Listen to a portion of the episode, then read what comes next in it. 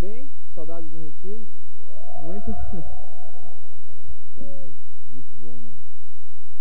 Gente, nós vamos começar hoje uma. Nós vamos começar hoje uma série de mensagens nova. Vocês já ouviram antes. Uma nova série de mensagens. É, no mês de outubro, eu pedi bastante sua atenção, porque é, tudo que a gente vai falar é bem denso. A gente vai falar muito sobre história e tal. Não sei se vocês gostam. Se não gostar, vocês vão gostar também. Mas todo o conteúdo é muito denso. E no mês de outubro, a gente sempre comemora o mês da Reforma Protestante. É o mês que a gente comemora as teses de Lutero, quando ele prega na porta. Eu vou explicar, vou conversar hoje com vocês, dar uma introdução sobre isso. Nós vamos ter cinco semanas falando sobre as, sobre as solas, e vocês vão entender um pouco do que é essas solas. E para que a gente chegue nisso daí, eu vou contar um pouquinho da história para vocês. Beleza, gente? Tranquilo? Bora lá? Vamos viajar um pouco, caminhar um pouco, conhecer um pouco sobre a história. É, eu sempre falo que é impossível que a gente consiga é, ter alguma, algum domínio, até sobre a nossa própria vida, sobre as nossas próprias escolhas, se a gente não conhecer o autor da vida, aquilo que ele deixou para nós. E hoje a gente vai caminhar, embora eu vou, eu vou entrar um pouco mais a fundo sobre sola escritura, eu vou dar uma introdução de como a gente chega até aqui, né? O que, que por que, que se fala sobre as cinco solas? Quantos nunca ouviram falar sobre as solas? Levanta a mão. Sem vergonha, não precisa ter vergonha não. Alguns nunca ouviram falar sobre as solas. Legal, tranquilo, fica tranquilo, tá? Eu fui ouvir sobre as solas, eu já tinha uns 19 anos, eu estava cursando teologia. Nunca falaram sobre sola na minha igreja. O pessoal, às vezes, remete muito a, a sola com relação ao, ao protestante, é, com a igreja luterana, algo do tipo, mas na verdade todas as religiões é, que, que vêm as religiões que vêm confrontando um sistema corrupto que existia da época são religiões predominantes do, do protestante. Inclusive a nossa é uma delas, né? É, então, só para a gente conhecer um pouquinho, vocês vão entender, vão, vão concordar comigo que quando Jesus vem, se entrega, morre por nós na cruz, os discípulos começam a trajetória do cristianismo, vocês vão concordar que o cristianismo é uma religião perseguida, certo? Certo? Depois vocês mexem no celular, tá? Não precisa mexer agora não. Acorda aí. Tá? Depois vocês mexem. Agora vão, vão ouvir. Qualquer coisa pode esperar. Aqui não vai voltar depois. É, olha só. O, a, o, cristianismo começa como uma religião perseguida. Então os discípulos, todas as pessoas ali, elas começam a, a, a caminhada cristã sendo muito difícil ser, ser cristão. Você é perseguido, você é surrado, você é crucificado, você é apedrejado. Então, o início do cristianismo ele sempre vai caminhar por isso daí. Mártires, as pessoas morriam por acreditar naquilo. E por muitas vezes a, a, na história se acreditou que o cristianismo, o cristianismo, de alguma forma, ele ia acabar, porque eles matavam tanta gente cristã que eles pensavam, não, agora não tem mais ninguém. E aí Deus sempre levantava mais e mais pessoas que continuavam essa caminhada, sabe? Parece que o sangue dos mártires, ao invés de ser um, uma espécie de, de algo para trazer medo, se tornava mais do que isso, se tornava uma semente, onde quanto mais pessoas morriam pelo cristianismo, mais cristãos nasciam, mais pessoas por essa causa começavam a nascer e tudo mais. E no início do quarto século, em torno de 313 depois de Cristo, existe um cara chamado é, Constantino, que é o imperador da época, e a gente estava vivendo até 313 depois de Cristo, a gente está vivendo a história, vendo que tem uma, uma galera sendo perseguida por ser cristão. Ser cristão é motivo para você ser perseguido, ser assassinado, a sua família ser assassinada, você perder seus parentes, você não ter nada. E aí, em, em 313 depois de Cristo, conta a história que Constantino ele está prestes a travar uma batalha contra um outro exército e ele tem uma visão. E nessa visão ele, ele vê uma cruz. E nessa visão, quando ele vê essa cruz, ele ouve uma voz falando que é naquele sinal que ele vai vencer a batalha. E ele, ele começa a entender que isso se fala sobre o cristianismo e ele faz um voto que se ele vencesse essa batalha, ele abriria mão e os cristãos não seriam mais perseguidos. E é exatamente o que acontece ele vence essa batalha e a partir disso Constantino ele, ele vai, vai existir o edito de, de Milão que é decretado com o fim da perseguição ao cristianismo então mais ou menos em 313 depois de Cristo 313 anos depois do, do nascimento de Cristo a gente vai ver que o cristianismo para de ser uma, uma religião que as pessoas são perseguidas por serem cristãos E aí o jogo até vira, sabe? O jogo vira tanto a ponto de que ser cristão começa a ser motivo para você ser beneficiado até pelo governo. Então, por ser cristão, enquanto eles estavam até antes de 313 escondidos para fazer um culto em quartos, é, escondidos, lugares subterrâneos, lugares mais escondidos o possíveis, depois de 313, até os templos começam a ser construídos com o dinheiro do governo, onde que o cristianismo ele começa a se tornar uma, uma potência, sabe? E, e com o fim dessa da, da perseguição, o cristianismo ele não se tornou mais apenas uma religião importante, porque ele começou a reger até as regras, sabe? Com o passar dos anos, até a política começou a ser regida pela igreja. Então, olha só que virada de chave. De, um, de uma religião perseguida se torna uma religião que cuida, até a política, ela, ela era regida pela, por, pelo, pela igreja. E a gente vai ver que, que o, te, o, tempo vai passando, e legal, tem, tem a boa e a má notícia nisso. Porque a boa notícia é que os cristãos não eram mais mortos por serem cristãos. Eles podiam ter, ter a fé deles, eles podiam ter uma boa fé, mas a má notícia é que o cristianismo passou de ser a porta, a porta de entrada para o cristianismo, deixou de ser a conversão. Eu mudo quem eu sou, eu mudo meu caráter.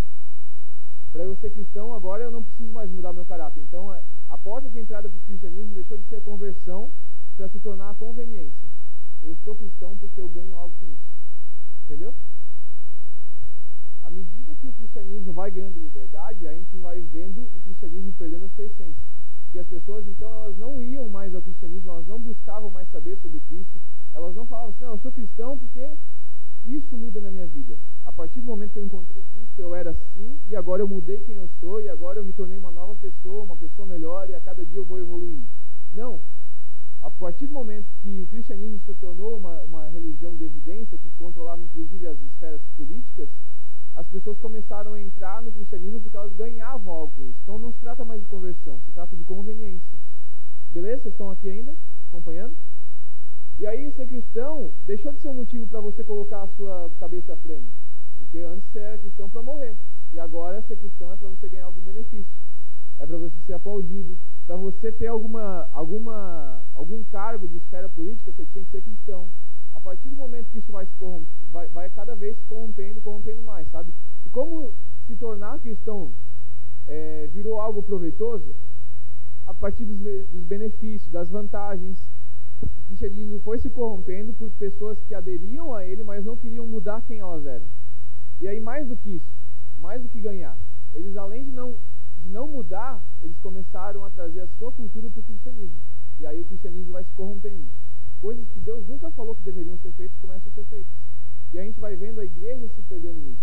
O cristianismo, a igreja, a igreja católica romana. E a gente vai ver coisas que a Bíblia nunca falou para fazer, sendo começando a ser feitas culto aos mortos, imagens e esculturas dentro de templo, purgatório, confessionário, culto a Maria, culto a santos. À medida que a igreja ia crescendo, eles começaram a trazer um monte de cultura que a Bíblia nunca falou que era para ser feito. Coisas que não são bíblicas, em hipótese alguma, sabe? Não, não tem embasamento bíblico para nenhuma dessas coisas. E, a, e, e, por que, que isso acontece? Acontece exatamente por causa dessa abertura. Pessoas que começam a trazer sua cultura mística para dentro do cristianismo. Então tinha os caras que eram grego lá e tinham a sua, a sua cultura na sua religião, eles tinham muito a questão do dualismo, tinha alguns outros caras que também tinham a questão da adoração a imagens, coisas do tipo, então eles foram pensando, não, o cristianismo é legal, mas eu acho que falta uma imagem aqui, então vamos botar uma imagem para adorar aqui também, não só Deus.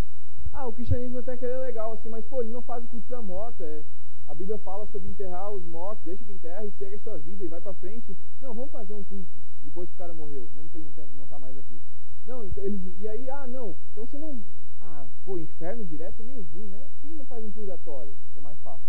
Que aí se você errar, se for vacilão, você fica um tempinho lá pagando seus pecados e depois você vai para o céu. Então, o, o cristianismo começa a se diluir para agradar as esferas das pessoas. Estão entendendo? E aí, cara, cada, isso é ladeira abaixo, a, coisa só vai piorando. À medida que, que aquilo que era para ser puro, o cristianismo, à medida que ele era para ser puro, que ele era para salva, ser a salvação para o perdido, ele ia se corrompendo tanto no seu propósito que Deus começa a levantar alguns primogênitos dele para que ele traga a vida novamente. Eu sempre falo, nós não somos a geração do avivamento. O avivamento sempre existiu. Sempre que algo estava prestes a morrer, Deus levantava alguém para trazer vida naquele lugar. Então o avivamento sempre existiu. Deus é a essência de todo avivamento. Não existe a geração do avivamento. Existe em toda geração alguma pessoa que vai gerar o avivamento para aquele tempo. Mas o avivamento sempre existiu porque Deus nunca permitiu que algo morresse, até porque ele é a essência de toda a vida. E aí a gente vai ver que. Meu, deu uma cegada agora. Sério.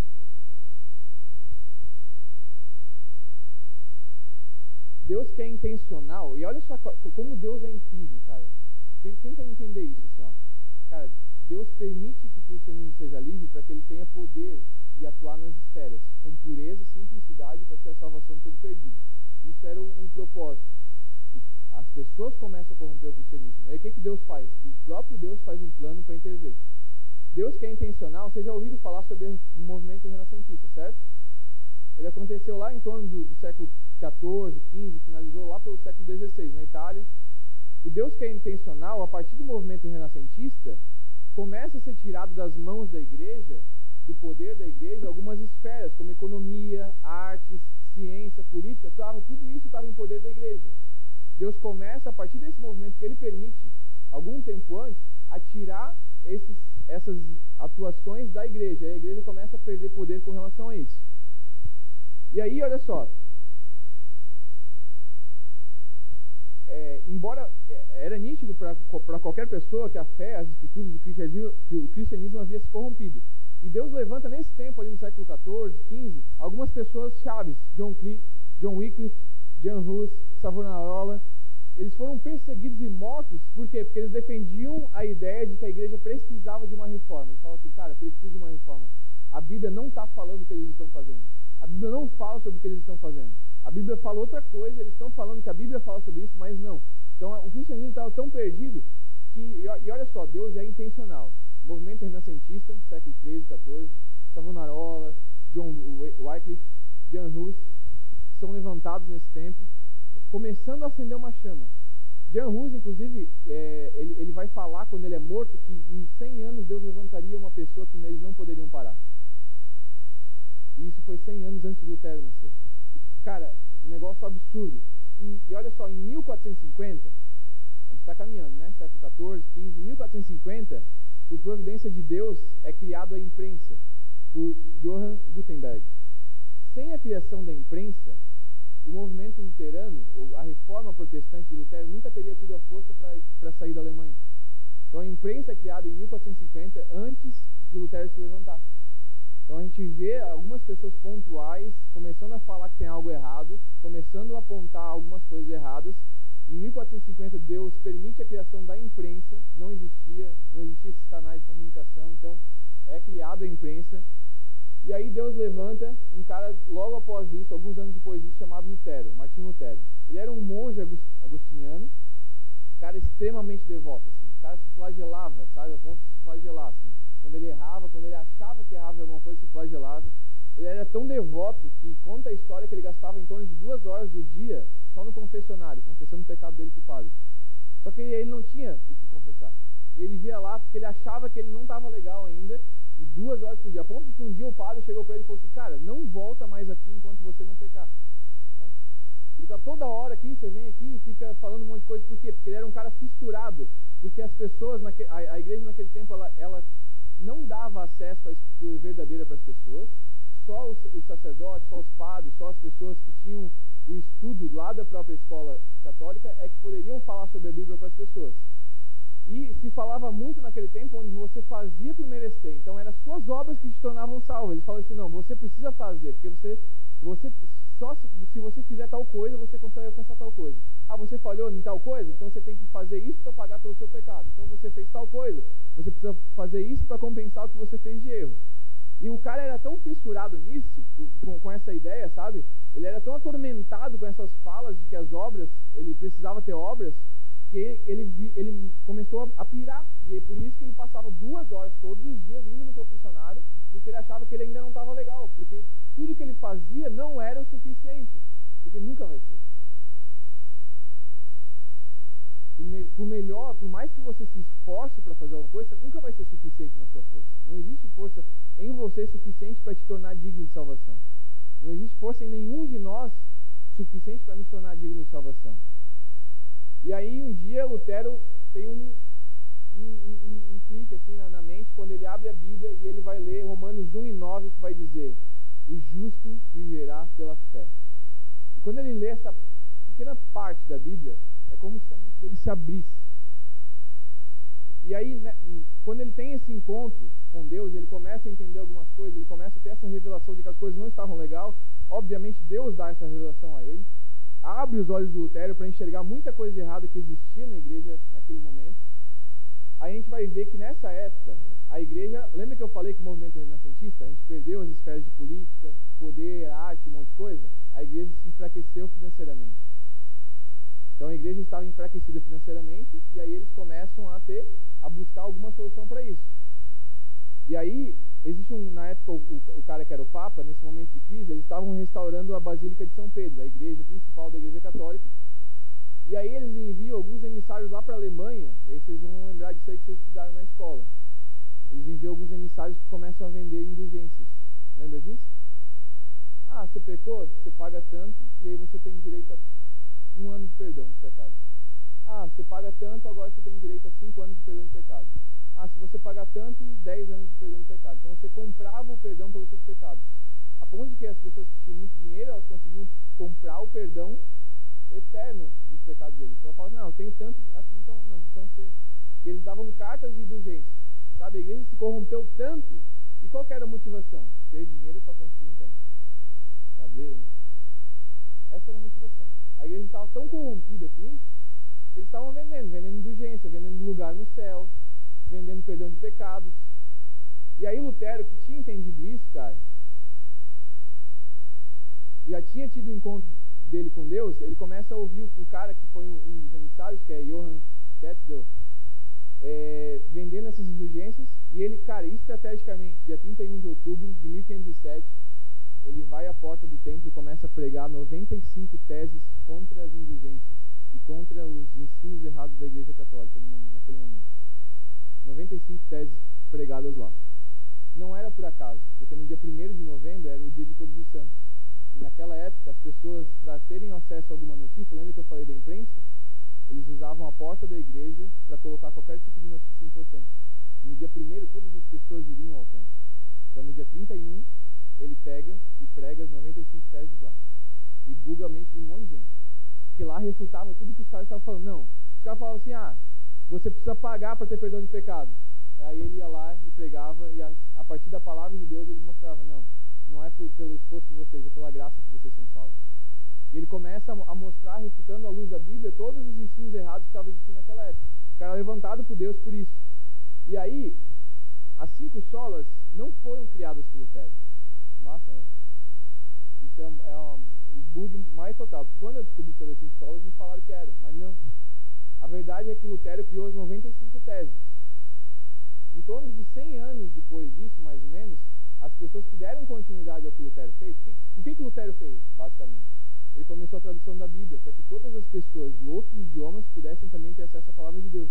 E aí então não era mais só a igreja que podia falar sobre a, sobre a Bíblia. Qualquer pessoa poderia ter uma Bíblia e poderia lê-la e Deus mesmo ajudá-la a interpretar. E aí ele começa a dar acessibilidade para que as pessoas consigam compreender o que é verdade, não as pessoas falarem assim. Então não, não bastava mais alguém falar, não, isso aí não está na palavra de Deus. A pessoa tinha que ler. Não, mas aqui fala que está, está tudo certo. Então não é um problema isso. Então eu, isso, eu já sou salvo pela fé. Eu já sou salvo pela graça, sabe? Não depende mais de mim, é por causa de Cristo. Então eu não, eu não preciso mais de um mediador. E aí vai entrando as solas. Então eu não preciso mais de um mediador, não preciso mais de um cara me vendendo indulgência. É por Cristo que eu chego ao Pai, sabe? E ele vai refutando todas essas coisas. E a partir disso são criadas as 95 teses. E 100 anos depois, mais ou menos, eles sintetizam as 95 teses em cinco solas. Somente a fé, somente a Escritura é a primeira. Porque para Lutero ter tido o clique dele, ele teve que ler.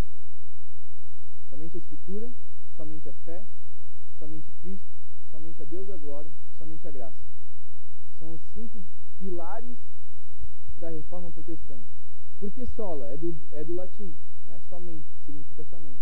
Então, sole deu glória, por exemplo, somente a Deus seja glória. Então, o sola sempre vai estar tá, vai, vai tá relacionado a, a que são pilares. Você não precisa de mais um monte de coisa, você só precisa disso. Amém, gente? O que, que é legal e a gente precisa entender e gravar no nosso coração? Não, uma não, não destrói a outra. Uma não anula a outra. As Assim que os solas se complementam.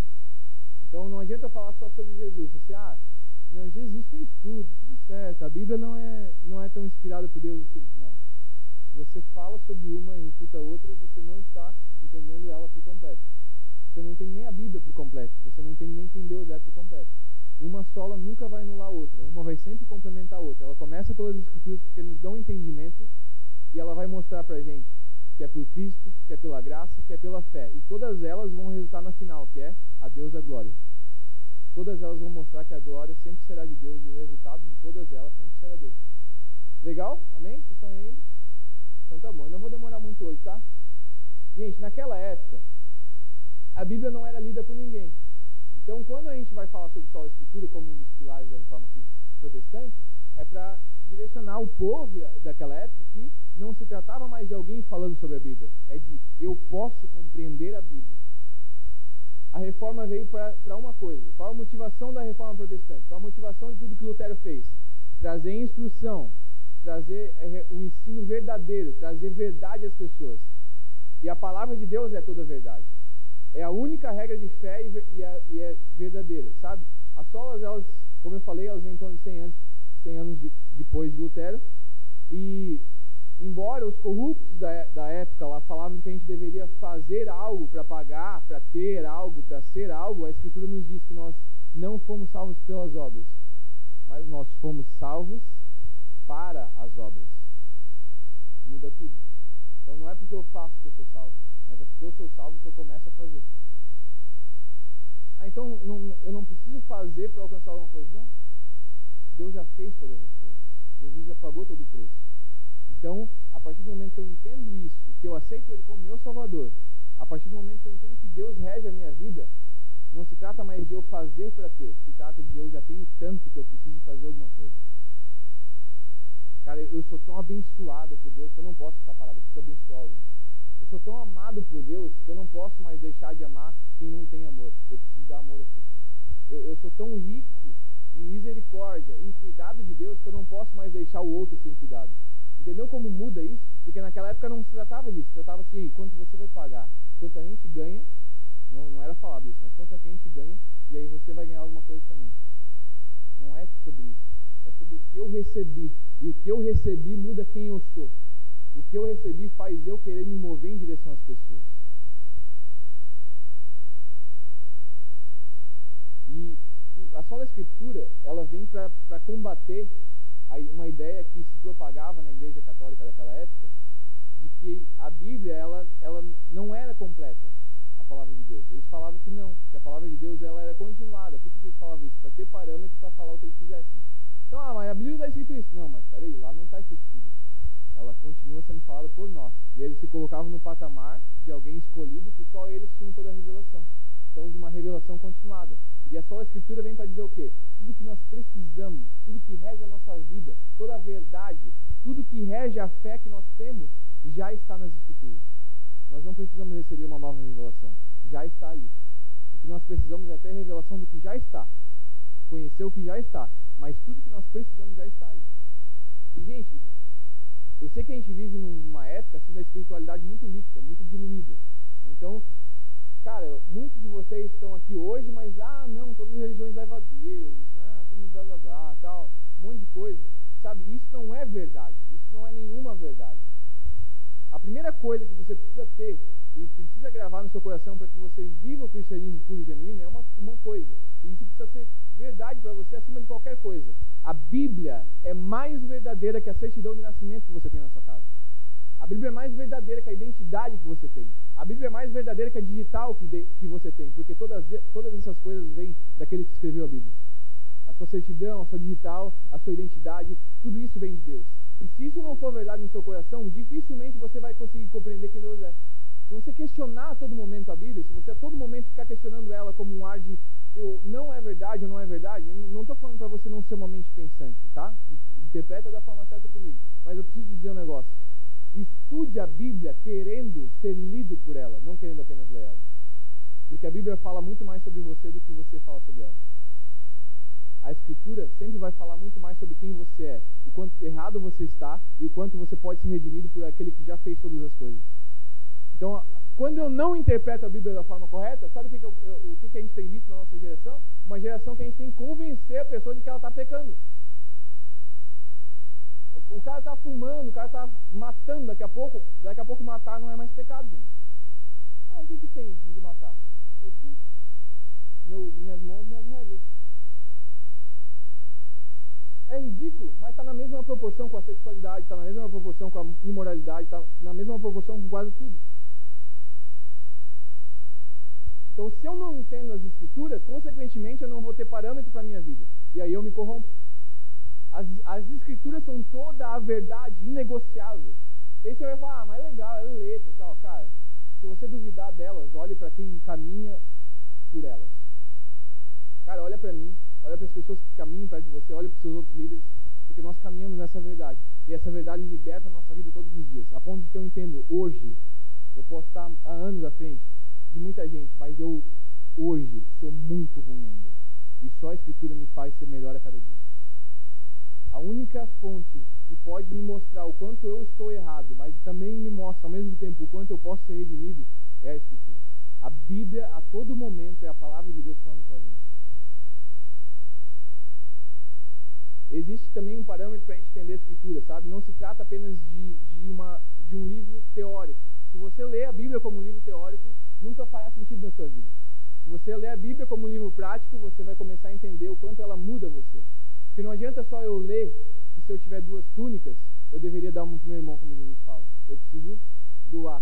E só a partir do momento que eu dou, já doou sangue? Alguém já doou sangue aqui?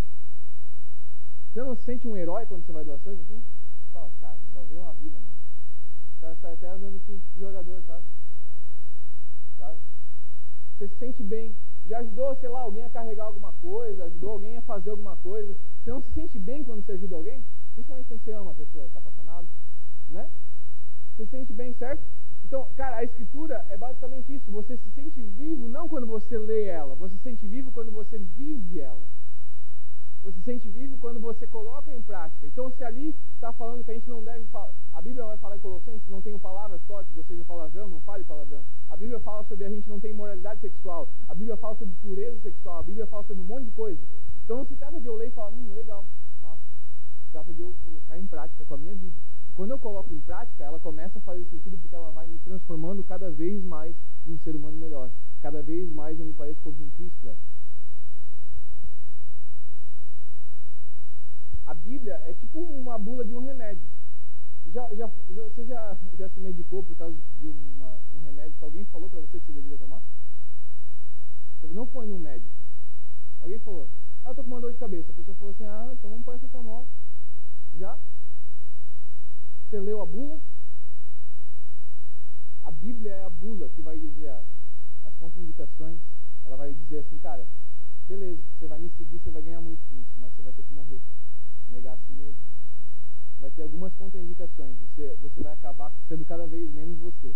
Mas também tem algumas coisas muito legais, porque à medida que você deixa de ser você, você vai se tornando quem eu sou. E eu sou tudo o que você precisa ser. Então, é, é, é, basicamente isso, sabe? Não, não se trata mais de eu, de eu ah, ah, me falaram sobre isso. A partir do momento que eu vou lendo, interpretando o que, isso, o que isso fala, eu vou compreendendo a totalidade daquilo. Então não adianta, é, é a mesma coisa que eu tomar um negócio sem ler a bula, porque a bula vai falar sobre aquilo. E é muito melhor do que isso, né? é uma proporção infinitamente maior. Porque uma bula, um remédio pode ser receitado por um médico que também não me ouviu direito. Mas a Bíblia é o único livro que você lê na presença do autor. O cara que escreveu, o cara que formou, o cara que planejou, aquele que criou o mundo, que criou as águas, que criou o céu, cara, o cara que criou tudo que você mais ama nesse mundo. Ele que fez todo, tudo isso. É ele. Enquanto você lê, está do seu lado e pode te ajudar. Billy Graham diz que a Bíblia é mais atual que o jornal que sairá amanhã. Cara, isso é massa, né? Eu acho muito legal. Porque eu estava vendo esses tempos sobre hábitos saudáveis, algumas coisas sobre hábitos saudáveis, e aí eles fizeram um estudo em 2017 e perceberam que as pessoas que tinham mais contato com a natureza, elas tinham uma saúde mental melhor do que as pessoas que elas vivem muito em apartamento, em cidades muito urbanas. Então, é óbvio isso, né? A pessoa que tem mais contato com a natureza vai ter uma saúde mental melhor do que a pessoa que está tipo, num lugar muito urbano e tudo mais. Só que daí, Olha só que legal. Esse estudo de 2017, ele vai falar um pouco mais do que isso. Ele vai falar assim, olha, se você tem mais contato com a natureza, sua saúde mental vai ser melhor do que se você não tiver nenhum contato. Mas nas pessoas que têm contato com a natureza, eles perceberam que dentro desse grupo tinham pessoas que tinham uma saúde mental um pouco melhor ainda. E eles foram perceber que essas pessoas elas tinham um hábito. Sabe qual era esse hábito? O hábito de passarinhar. Olhar passarinhos, sabe? O hábito de olhar, de olhar as coisas, olhar nuvens, olhar os passarinhos, observar o canto dos pássaros, o, ato de, o, o hábito de observar a natureza. E aí olha só que massa, porque a Bíblia vai dizer um negócio bem parecido, não é verdade? Olhe para as aves do campo. Não trabalham, não fazem nada, mas o Senhor alimenta elas. Não andem ansiosos por coisa alguma, porque o Senhor vai dar o que vocês vão vestir, vocês vão comer, onde vocês vão morar. Não se preocupe com nenhuma dessas coisas, sabe? Em 2017 a gente tem que descobrir algo que já estava escrito pelo próprio Jesus, há mais de dois mil anos. Então a Bíblia é mais atual que o jornal que sairá amanhã. Você vai ouvir sobre oração e você vai descobrir que as pessoas que oram, elas têm uma resistência maior à dor, elas têm uma resistência maior à reprovação, elas têm uma resistência maior a momentos de dificuldade. Porque tem uma questão do nível de cortisol e tudo mais, ela diminui o nível de ansiedade. E a Bíblia vai falar algo sobre isso, não é verdade? Lançai sobre ele todas as suas ansiedades, sabe tudo? Ele tem cuidado de vós. Por que, que a Bíblia já fala de tanta coisa que a gente precisa de um psicólogo para falar? A Bíblia é a fonte de toda a verdade. A Bíblia já tem tudo que nos liberta. A Bíblia é a própria verdade. E se ela fosse só uma teoria, legal, sabe? Mas a Bíblia não é uma teoria. A Bíblia é o livro de Deus que domina toda a história. Sabe? Não é uma história escrita no livro. É o livro que conta toda a história da humanidade. Até o que vai acontecer, até o que vai acontecer, já está escrito ali. Até o fim de todas as coisas está escrito na Bíblia toda a verdade está ali. Não é, não é apenas um livro legal que fala uma parte da história. É um livro que ele é tão poderoso que até a história se curva diante desse livro. A história é regida por esse livro que foi escrito por esse autor. E o que, que é a escritura, sabe? Talvez seja uma das principais solas. Como eu falei, não existe uma melhor do que a outra, mas talvez seja uma das principais, por quê? Porque ela é a primeira. Lutero teve que ler O Justo Viverá pela Fé. Foi essa passagem que fez ele questionar a própria crença que ele tinha.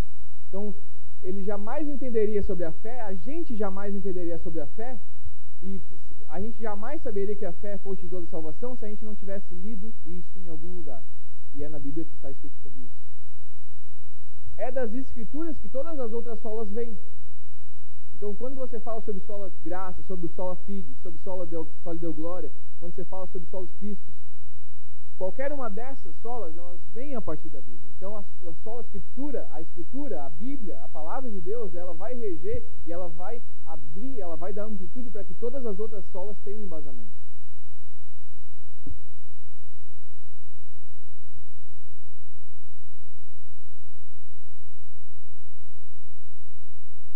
A Bíblia, inclusive, ela nos faz entender um negócio. Não se trata mais de eu ouvir alguém que sabe. Eu preciso questionar se realmente verdade, à luz da Bíblia. Paulo vai elogiar os irmãos da Bereia, em Atos 17, do 11 ao 12, ele vai falar assim, ó, ele elogia esses irmãos por julgarem a pregação dele próprio com base nas escrituras. Então ele fala assim, nossa, os caras julgaram a minha pregação com base nas escrituras. Ok, é isso que vocês devem fazer. Não se trata de alguém falar. Porque, cara, tem um monte de gente falando um monte de besteira sobre, sobre a Bíblia. Os caras usam a Bíblia para quê? Para ser aquilo que defende o que eles mesmos acreditam. E aí tem uma, uma fala que eu, eu sempre falo sobre isso, mas sobre a Bíblia, se você gosta apenas de uma parte dela e outra você tira fora, ah, não, essa eu não gosto, mas dessa parte da Bíblia é boa, essa eu gosto. Se você gosta apenas de uma parte da Bíblia, não é da Bíblia que você gosta, é de você mesmo. Porque daí você usa ela apenas, apenas para ser aquilo que baseia aquilo que você mesmo acredita. Então não se trata mais, ah, não, não, é que eu gosto disso aqui. Isso aqui é legal na Bíblia, mas essa parte não é muito massa, não. Não é muito legal, não gosto. Então você não está gostando da Bíblia, você está gostando de você. E aí você usa a Bíblia para ser aquilo que defende o que você mesmo acredita. Nós também devemos julgar de acordo com a palavra tudo que ouvimos e as nossas experiências pessoais. A gente, cara, tem o, o Victor Azevedo, por exemplo, o cara baita do herege, tá ligado? No nosso tempo. Um cara que começou bem pra caramba, só fala besteira hoje em dia. Não fala nada com a Bíblia. É um cara que esqueceu o quê? Cinco pilares. Não é só Jesus. é a Escritura também. A Escritura é toda a palavra viva e eficaz. Então já fica como dica para você nunca ouvir esse miserável, que é um pecador com voz meiga ainda, para parecer que é verdade o que ele fala. Sabe? É, não se trata apenas de uma coisa. Se, se, eu defendo apenas uma causa do Evangelho, cara, se eu defendo apenas uma parte do Evangelho, não se trata apenas de uma parte. Existe sim uma totalidade em Cristo, é em Cristo que somos salvos, é o sacrifício dele que fez todas as coisas, mas também se trata das Escrituras porque é o livro que fala sobre esse Cristo e que prova o quanto ele é real. É sobre esse livro que defende todas as outras coisas. Sabe, se a gente de fato ama Deus, a gente precisa conhecer Ele. E, a, e qual é a ferramenta que Deus deixou para a gente conhecer Ele? A palavra. Se de fato a gente fala que ama e quer ser mudado por Ele, onde eu descubro como eu posso ser mudado por Ele? Na palavra. Onde eu descubro o que eu posso ser? Onde eu descubro onde eu posso chegar?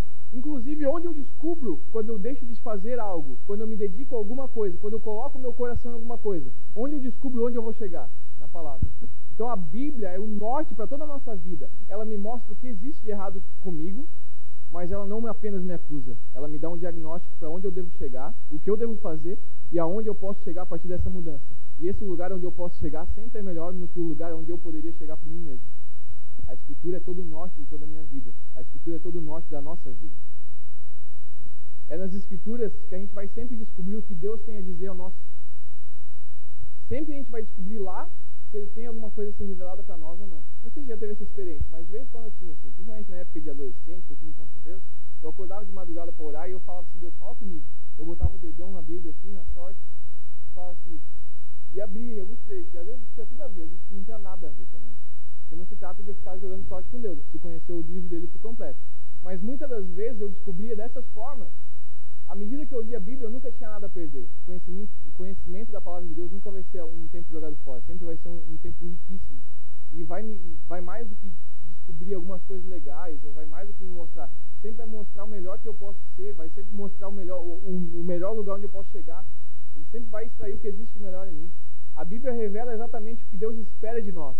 A Bíblia sempre vai revelar o sentido da nossa vida. A Bíblia sempre vai revelar por que, que nós somos criados e onde nós devemos chegar. É na, é na Bíblia, é na palavra de Deus, é na Escritura que a gente vai entender de forma prática o cristianismo.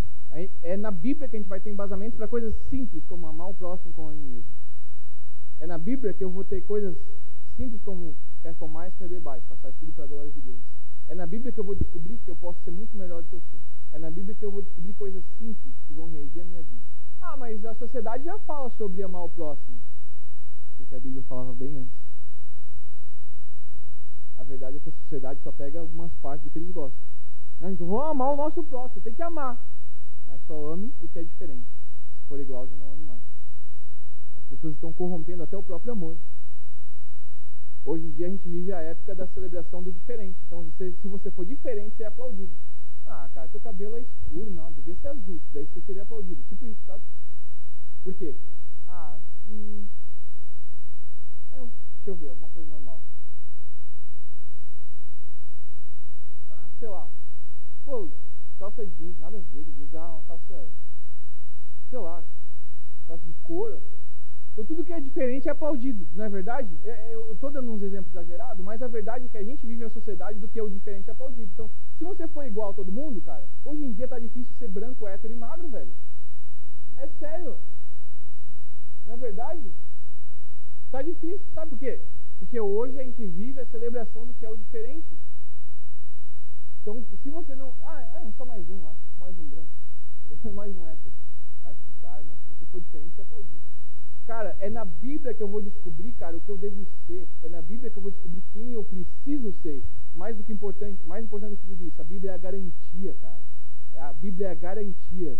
Não existe nada de que, que você siga a partir dela que vai te prejudicar. Se eu sigo a Bíblia, ela é a garantia própria de que eu vou chegar no melhor lugar que eu poderia chegar. E aí talvez você pense, ah, mas só a escritura não está escrito na Bíblia, né? Verdade, não está mesmo. Porque foi, foi falado sobre isso bem depois. Em torno de 1600, mais ou menos, depois de Cristo. Em torno de 100 anos depois de Lutero. Mas 2 Timóteo 3 e 16 vai dizer, vai, vai, Paulo vai falar assim, toda a escritura é inspirada por Deus, referindo-se aos escritores do Novo e Antigo Testamento. E se a gente for ver, Bíblia sempre vai falar sobre isso. Salmos 119 e 115 vai falar, o salmista vai escrever: Lâmpada para os meus pés é a tua palavra e luz para o meu caminho. Quando os autores fazem menção à palavra de Deus ou, às escrituras, eles sempre vão falar como está escrito. Referente ao, você vai ver em algumas partes da Bíblia falando sobre o, o, o Novo Testamento, falando sobre o Antigo Testamento. Então foi feito isso para cumprir o que estava escrito. Aconteceu isso para cumprir o que estava escrito. Várias vezes na palavra de Deus, quando você for ler, você vai perceber isso. Porque a Bíblia, ela se encarrega de, de ela por si só vai se completando, ela se encarrega de ser fiel àquilo que ela, ela fala. A palavra revelada pelo próprio Deus é a Bíblia. E o próprio Jesus fala sobre ela.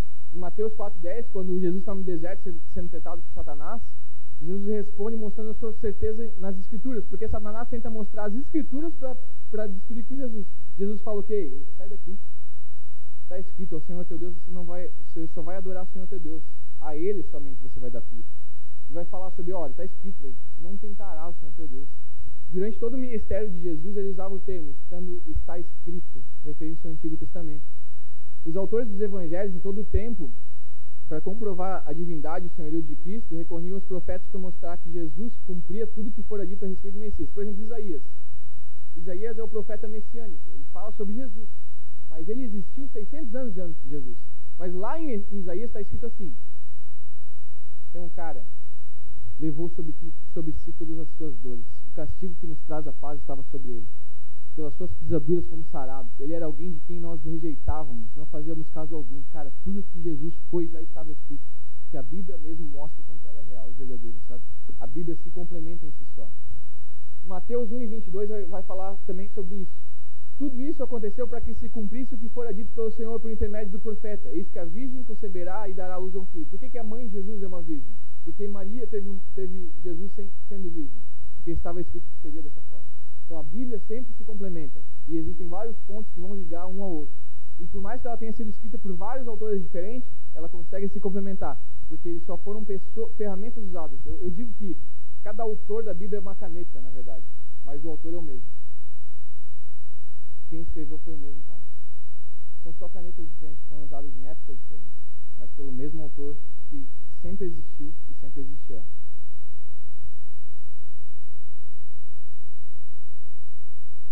Se você realmente quer conhecer quem Deus é, você precisa encontrar Ele da forma que Ele escolheu para se revelar à humanidade. Como é que Ele escolheu se revelar à humanidade? Através das Escrituras. Deus nos criou para conhecer Ele e fazer Ele conhecido. E a gente só consegue descobrir como fazer isso a partir do momento que a gente lê as Escrituras também. Acima de toda a experiência pessoal que a gente vai ter, e deixa eu te falar, você, muitas vezes você vai ser movido por emoção. Muitas vezes você vai estar em lugares legais e porque está todo mundo lá bem, você vai se tornar, por emoção, você vai chegar no mesmo lugar de choro, de quebrantamento, de lágrima do que as outras pessoas. Mas acima de qualquer emoção, sempre estará a palavra de Deus. Então, cara, eu cansei de ver pessoas que se quebrantam num congresso, numa conferência, num retiro, mas passam-se alguns meses e se perdem. Por quê? Nunca tiveram embasamento bíblico verdadeiro. Nunca conheceram as escrituras por completo. Porque aí, quando eu me envolvo por sentimento, movimento, quando alguma coisa me fizer sentir mais alguma coisa do que aquilo já me fez sentir, eu troco aquilo por outro.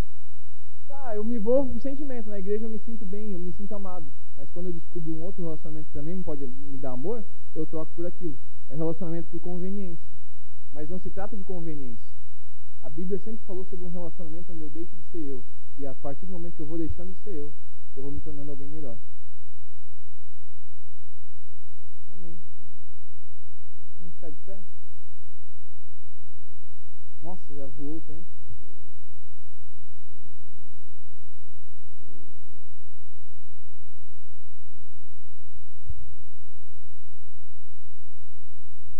Existe um filme muito legal sobre Lutero, se vocês quiserem procurar. Eu não sei se nas plataformas de streaming tem, mas existe um, um filme chamado Lutero mesmo. A gente assistiu, sei lá, uns sete anos atrás né, numa EBD aqui. Quem assistiu já deve estar casado, isso deve. Mas é, é um filme muito legal porque ele mostra um pouco da história de Lutero com relação à luta que ele teve para conseguir implantar as, as teses. O como foi difícil para ele. Como foi uma batalha espiritual também. E o quanto foi incrível quando ele começou a tradução da Bíblia. A partir de Lutero, cara, a Bíblia que você tem hoje, seja física, seja papel, ou seja a Bíblia que você tem hoje, no seu celular, ela só existe por causa de um cara que um dia, em 31 de outubro de 1507, acordou com 95 teses, pregou isso na, na porta daquele templo e falou assim: não se trata mais do que as pessoas. Não, não se trata mais de você pagar para ter alguma coisa. Você não paga para fazer, para receber. Você já recebeu tudo nele. Um homem que se levantou no seu tempo. E mais do que se, do que se levantar para confrontar. Porque confrontar qualquer um faz. Reclamar, todo mundo reclama. Lutero colocou a mão na massa e começou a traduzir a Bíblia para o alemão. Do alemão ela foi traduzida para o inglês e ela foi sendo traduzida para os outros idiomas. E hoje, se nós temos acesso à palavra de Deus, foi por causa de um cara que se levantou num tempo que descobriu palavra de Deus liberta tanto, ela me libertou e eu quero que ela liberte outras pessoas também. Qual é a dificuldade de hoje? A mesma que aconteceu em 313 depois de Cristo. O cristianismo se tornou hoje em dia uma moda. Qual é o problema que nós temos hoje? Se tornou fácil ser cristão. No Brasil, no Blumenau, e por se tornar fácil ser cristão, alguns se tornaram cristãos por conveniência, não mais por renúncia. E aí talvez você na sua casa tenha três, quatro, cinco, sete Bíblias, mas elas nunca foram lidas por completo. A fonte de toda a sua vida, lembra que eu falei? Sobre ansiedade, está na Bíblia. Sobre seu coração, está na Bíblia. Sobre relacionamento, a Bíblia fala. Sobre finanças, a Bíblia é o livro que mais fala sobre finanças. Bíblia é o norte para toda a nossa vida. Para toda a nossa vida, a Bíblia é o norte. E nós vamos orar nesse momento. E o único clamor da nossa vida hoje será: Senhor, nós não queremos um sentimento nessa noite. Nós não queremos uma experiência nessa noite. Nós queremos mais sede da Sua palavra porque é na Sua palavra que nós vamos nos conhecer, nós vamos conhecer o nosso propósito, nós vamos conhecer onde nós podemos chegar. É na Sua palavra que existe libertação. O Deus que se encarregou do movimento renascentista acontecer quando aconteceu, o Deus que se encarregou da imprensa ser criada poucos anos antes de Lutero, o Deus que se encarregou de todas as coisas acontecerem no tempo certo para que hoje você tivesse a palavra, é o Deus que hoje olha para você e fala: leia essa palavra. Porque essa palavra é o livro da sua vida. Você já assistiu o livro de Eli? O livro de Eli é um filme totalmente baseado sobre ser a Bíblia, a palavra de toda a verdade. O livro que o cara carregava porque ali tinha fonte para a vida. A Bíblia é a fonte da nossa vida. Você quer encontrar vida, você quer encontrar propósito, você quer encontrar sentido para você, você quer encontrar quem você é. A Bíblia. Bíblia sempre será a fonte de toda a verdade para você. Vamos orar? Eu queria te desafiar hoje a você chegar em casa e ao invés de você ficar rolando o feed infinito lá do seu TikTok, Instagram, seja o que for, você pegar a sua Bíblia e ler um, um livro curto. Lê 1 João. Aí você vai ler, você vai falar, cara, acabou tão rápido, vou ler segunda também. Vou, vou, ler, vou ler terceiro livro de João, terceira carta de João. Comece, sabe, em livros pequenos, comece em livros práticos, mas começa. Porque quanto mais o tempo passa, mais você vai vivendo cheio de vícios, cheio de manha, cheio de coisa que nunca foi a palavra que falou para você ser.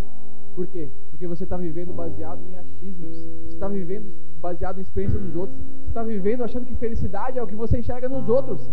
A Bíblia é a fonte de toda a felicidade. Lá ela mostra onde você vai encontrar a felicidade. Sabe onde está? Em Deus, em Cristo. Na graça que já te salvou, que já te redimiu. Enquanto você olha para você e fala assim: Eu não sou nada, eu não sou digno, eu não mereço, eu nunca vou alcançar. A Bíblia fala o quê? Você já alcançou, não porque você é, porque Ele já pagou todos os nossos pecados, Ele já pagou o preço de todas as coisas, Ele é todas as coisas, é a graça que faz. Talvez todo o motivo da nossa crise existencial, talvez todo o motivo da nossa falta de fé esteja em nós não conhecermos esse livro. Já parou para pensar que tem gente pagando terapia às vezes? Por algo que já estava escrito? E que se a gente obedecesse, não estaria sofrendo tanto.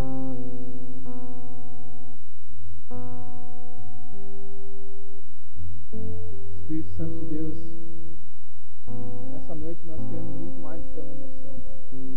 Nós queremos o nosso coração queimando por você e pela Sua palavra. Você que é um Deus intencional, que preparou toda a história até a reforma você é tão intencional que também preparou o nosso coração para esse dia hoje. E eu acredito, Senhor, que essa mensagem ela não deveria ter sido pregada anos antes, ela não deveria ter sido pregada ano que vem. Você sabia que essa palavra tinha que ser pregada hoje. E você preparou a semana dos seus filhos para ouvi-la. Você preparou o coração de cada um dos seus filhos durante o último mês, talvez, para ouvir essa palavra. E o que eu te peço, Senhor, o que eu te peço, Espírito Santo, é para que você dê uma fome pela Sua palavra, para que você dê amor pela Sua palavra aos seus filhos. A minha oração nesse momento, Pai, é para que os seus filhos eles queiram te conhecer. E à medida que eles leem, Pai, não sou eu que garanto isso, é você.